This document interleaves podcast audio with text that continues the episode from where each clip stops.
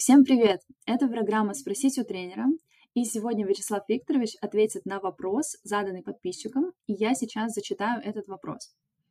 Добрый день, меня зовут Павел. У меня следующий вопрос. Существует два распространенных варианта сечения рельефа.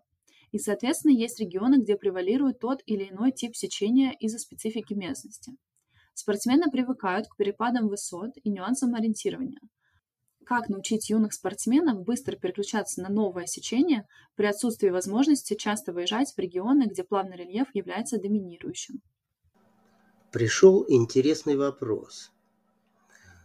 Я хочу на него ответить расширенно. Сначала в общем плане, а затем более конкретно. Спортивное ориентирование – очень сложный вид спорта. Сложность обусловлена многообразием различных задач. И в этом интерес, я бы даже сказал, прелесть нашего вида спорта. Но еще есть как бы дополнительная сложность. А именно, соревнования всегда проходят в разных местах. Что, собственно, в мире спорта не есть новинка, но легкоатлетические соревнования, проводя, проводясь, проходя в разных местах, всегда имеют одинаковый стадион а у нас всегда условия очень разные. Получается, что каждому ориентировщику периодически приходится бегать по неизвестной, непонятной местности. Есть места, которые, ну так скажем, забеганные. Это что близко от домашнего региона, ну и какие-то традиционные места проведения соревнований в стране, например. И даже а, местности в разных странах, но традиционные, в частности, скандинавская местность. Но иногда бывают необычные местности – так они необычные для отдельных спортсменов. И тогда для данного спортсмена я такую местность называю экзотическая. Либо он там вообще никогда не был, либо был когда-то давно и плохо уже помнят, что и как там было. И к экзотической местности нужно относиться ну, так скажем, с особым вниманием. Хотя расслабляться не надо нигде. Тем не менее, в чем экзотичность? А в необычности, где стандарты перестают работать а, на автомате. А у нас многие стандарты работают на автомате. А на экзотической местности они уже могут не работать. Экзотичность делится на три части. Это э, первые две части касаются местности, а именно Сложность пробегания. Не всегда понятно, как там бежать-то. Это относится в первую очередь к зеленке, но также и к грунту, к поверхности грунта. Приехавший первый раз на каменистую местность спортсмен не обратит внимания на какие-то там черные точки – а они могут оказаться, ну, очень сложными. Легко не обратить внимание на вертикальную штриховку, например, на поляне или на полуоткрытом. А там, оказывается,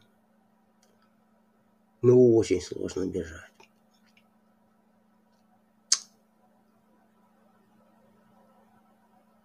Вторая часть, часть экзотичности – это а как на этой местности ориентироваться?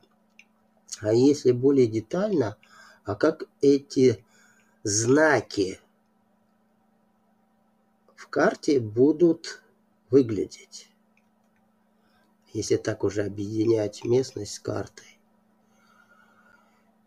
И это тоже непонятно.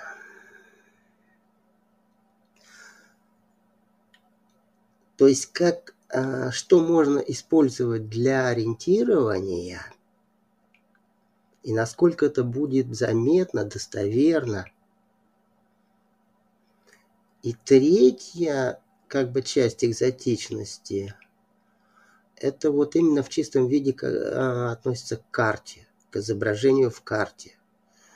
Тут прибавляется помимо географического района, так скажем, прибавляется еще субъективность автора.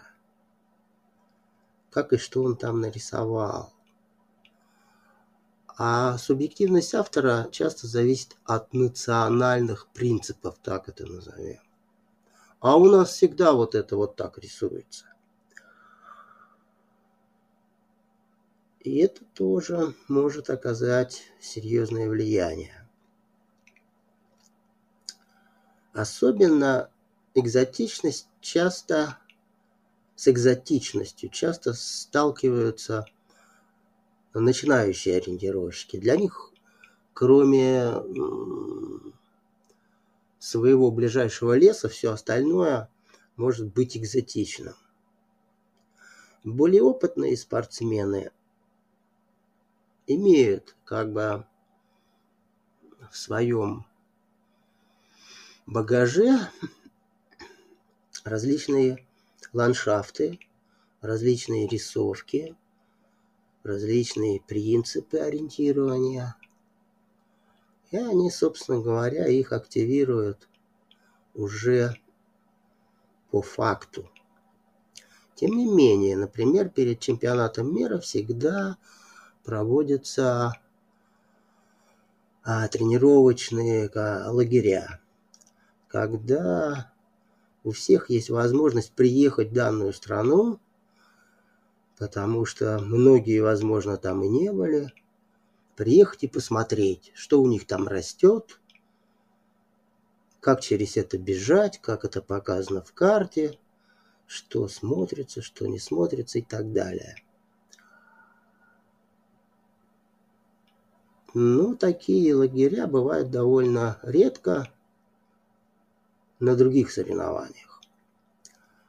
Однако бывают полигоны. На все-таки серьезных соревнованиях, на выездных, участникам предлагают полигоны, где можно попробовать а, вот именно попрактиковаться на данной местности, присущей этому региону. Однако э, зачастую полигон это какая-то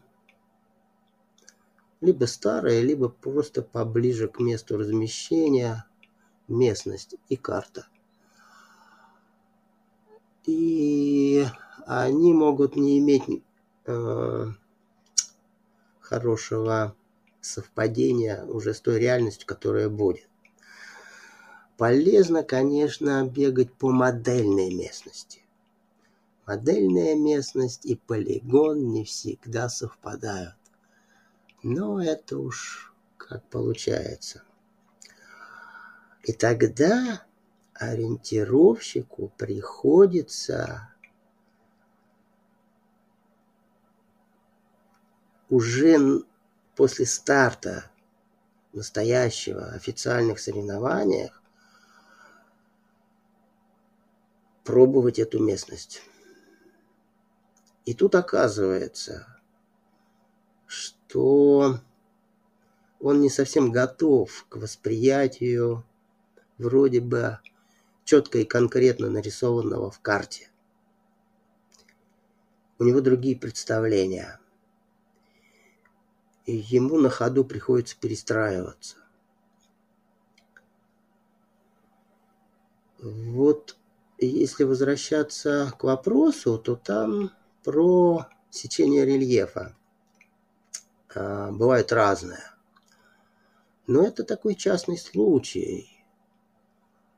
А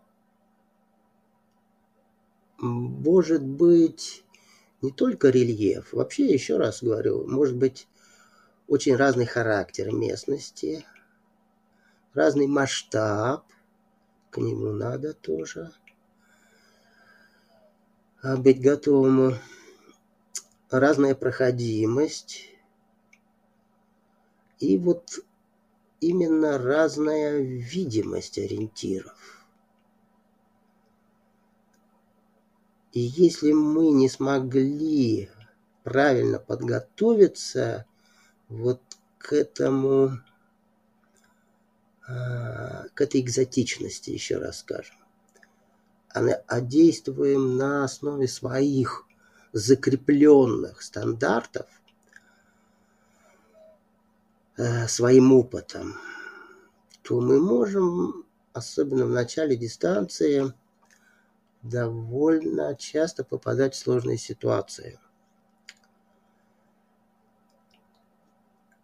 Как нужно решать эти проблемы. Еще раз, это и касается и всех проблем, которые я перечислил, то есть проблемы экзотичности.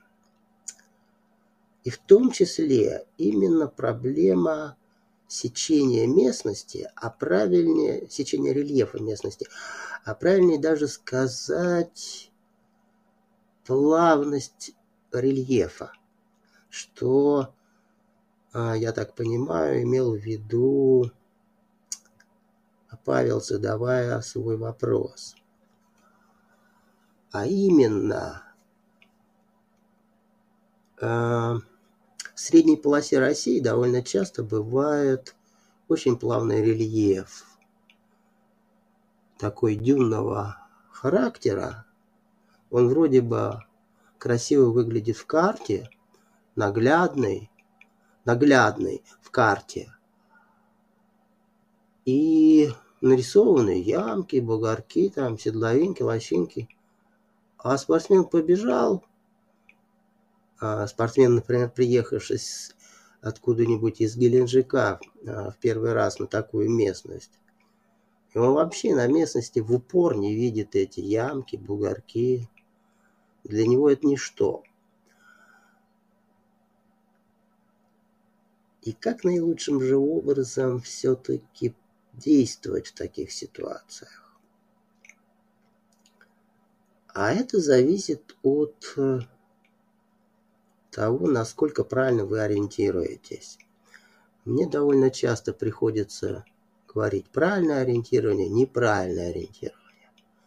Вот неправильное ориентирование – это когда мы бежим и глазами шарим по местности, пытаясь найти нечто выделенное в карте. В карте увидели ямка. Нам там, предположим, даже КП стоит. Нам надо найти ямку. Так ставится вопрос. И вот ориентировщик бежит и глазами шарит по местности в поисках ямки. А ямка по колено.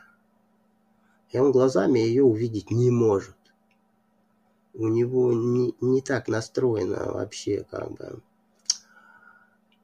э, настроено восприятие. Он представляет на, авто, на автомате, представляет более серьезную яму, а она совсем мелкая. В результате досадные, как бы обидные, я пробежал мимо, где-то рядом и не видел и так далее.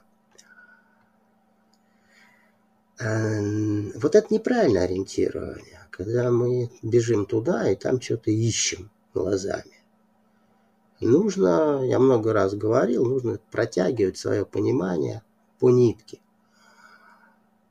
А еще перед ниткой нужно понимать ситуацию, строить пространство. И пространство, оно всегда площадное. И нужно его как бы понимать, выделять в карте. Сначала в карте, строить тем самым свое какое-то представление такого участка местности. Ну, в идеале, я все время говорю, 200 метров длиной и какой-то там шириной. Представить и, что очень важно, опрокинуть на местность. И тогда вы уже будете как-то понимать, где и что должно быть. Это сложное действие, очень сложное. И его, оно сразу не получится никак. Его нужно нарабатывать на тренировках. Ну, про это мы сейчас не будем. И тогда вы уже бежите, можно сказать, в, в конкретное локальное место, зная, что вот здесь должно быть то, что меня интересует.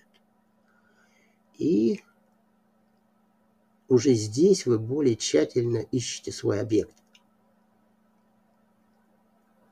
Но еще лучше и необходимо а, в системе правильного ориентирования не просто туда бежать, а бежать туда по нитке, то есть протягивать нитку, используя непрерывность нитки и преемственность ориентиров. Преемственность, она будет двух, двух классов как бы. Преемственность по расстоянию и преемственность по содержанию.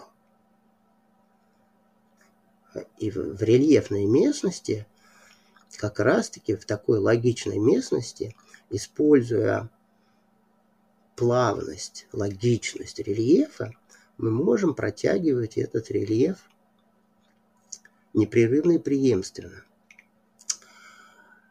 Так вот, сначала пространство, потом прием, потом нитка. И протягивая себя по нитке, мы успешно добегаем до того места, где у нас стоит контрольный пункт. А, и при этом ничего искать не надо. Оно само вот так вот впереди происходит. Все впереди, как в кино, движется. Тем не менее, хочется все-таки как-то... В данном случае Павел выступает в роли тренера, и он а, довольно-таки правильно ощутил и задумался, как же, ну, не имея возможности э, тренироваться на этой местности и развивать вот эти все качества, про которых я сейчас говорил, там пространство, нитка, ну не то, что не имею возможности, а ну, не произошло еще такого, может быть, шага в его тренерской практике. Как же все-таки подготовить спортсмена к правильному-то ориентированию, чтобы он глупости это не делал на старте, особенно на первом. А здесь схема, по сути, одна. И она работает и на экзотической местности, и в принципе на любой другой местности. Просто на наработанной местности схема работает э, автоматически. На экзотической ее нужно прокручивать вручную. А также я бы сказал, что в начале дистанции нужно ее прокручивать вручную вот эту вот систему правильного ориентирования. А именно, с самого начала нужно стараться на местности видеть последовательность всех ориентиров, которые на вашем пути находятся. То есть увидеть в карте, что там нарисовано сразу после треугольника, ближайшее. Сейчас подниму глаза на местность и увижу справа ямку. Вон она, ух ты, какая мелкая а вон левее должен быть бугор. Так он почти не бугрится. Тем не менее, побежали. Вот ямка, вон бугор, а дальше-то чего? Ага, бугра спускается выступ. Да какой же это выступ? Такой слабенький-то. Вот, бежим дальше. Ага, выступ, еще даже справа еще один бугор. Седловинка вырисовывается. Да, а вон направо пошла продолжение нашей ямки справа, а налево лощиночка туда уходит. Ага, хорошо. Пересекаем дальше. Из этой седловинки поднимаемся наверх. Поперечный бугорок такой плавненький. Мы его пересекаем. Ну и так далее. Плюс еще раз говорю, хорошо бы, чтобы э, системно работало понимание ситуации, то есть пространства. И вначале бы это было бы тоже сделано. Трудно совмещать, особенно сразу практически невозможно. Да еще на соревнованиях совмещать выполнение пространства, построение нитки и протягивание себя по нитке. По сути, это три разных задачи. И вот сразу научиться вот эти три задачи выполнять после старта очень сложно. Получается далеко не у всех, даже у очень сильных ориентировщиков не всегда получается. Еще раз, особенно в начале, когда сил полно, энергии много и хочется бежать. А тут нужно ориентироваться. И вот очень важно начало. Пройдя вот так взглядом, протянув свой взгляд последовательно по этим слабым бугоркам и ямкам, ориентировщик начинает понимать, что и как нарисовано, и чего его ждет там дальше. Ну вот, в этом мой ответ достаточно длинный на этот вопрос. Еще раз говорю, здесь вопрос даже не в сечении, а просто в наполнении местности. Ландшафт другой. И ландшафт понимать нужно очень аккуратно, последовательно, преемственно и так далее. В конце подытожим. Конечно, нужно нарабатывать процесс ориентирования в различных ландшафтах местности, на разных масштабах, при разном сечении, при разной рельефности. Но если это пытаться делать лишь только на дистанциях заданного направления, то эффект будет весьма низкий. Нужно сначала использовать виртуозную нитку. Именно на нитке – полноценно тренируется непрерывный процесс ориентирования. А уже потом можно использовать заданное направление.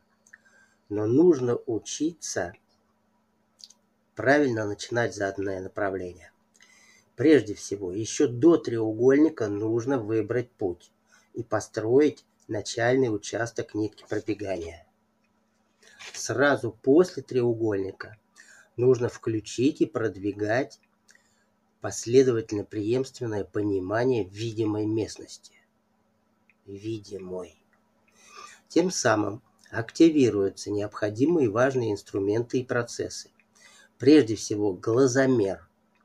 И тогда мы ощущаем и привыкаем к масштабу. А также мы понимаем, как нарисованы ориентиры, которые сейчас видим. Мы начинаем понимать, что и как нарисовано в карте. В частности, рельефные ориентиры. Мы начинаем понимать, что означает отдельная горизонталь, а также две горизонтали рядом. Преемственно протягивая логику рельефа, мы начинаем тянуть всю местность. Мы начинаем понимать, где и что будет дальше.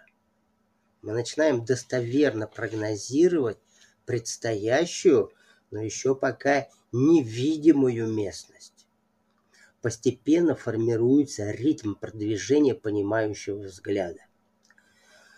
Вот такую раскрутку процесса ориентирования на любой местности, в том числе и на экзотической, нужно выполнять волевыми усилиями, сознательно-принудительно, пересиливая спортивное возбуждение, которая в начале дистанции очень сильно активировано. И оно толкает на быстрый бег с наивной надеждой потом разберусь. Вот такие у меня рекомендации и пожелания ко всем ориентировщикам и к их тренерам. Спасибо всем. Спасибо, Вячеслав Викторович, спасибо всем нашим слушателям. Обязательно подписывайтесь, ставьте лайки, делитесь с друзьями, задавайте нам вопросы и пишите ваши комментарии. Спасибо всем и услышимся в новых выпусках.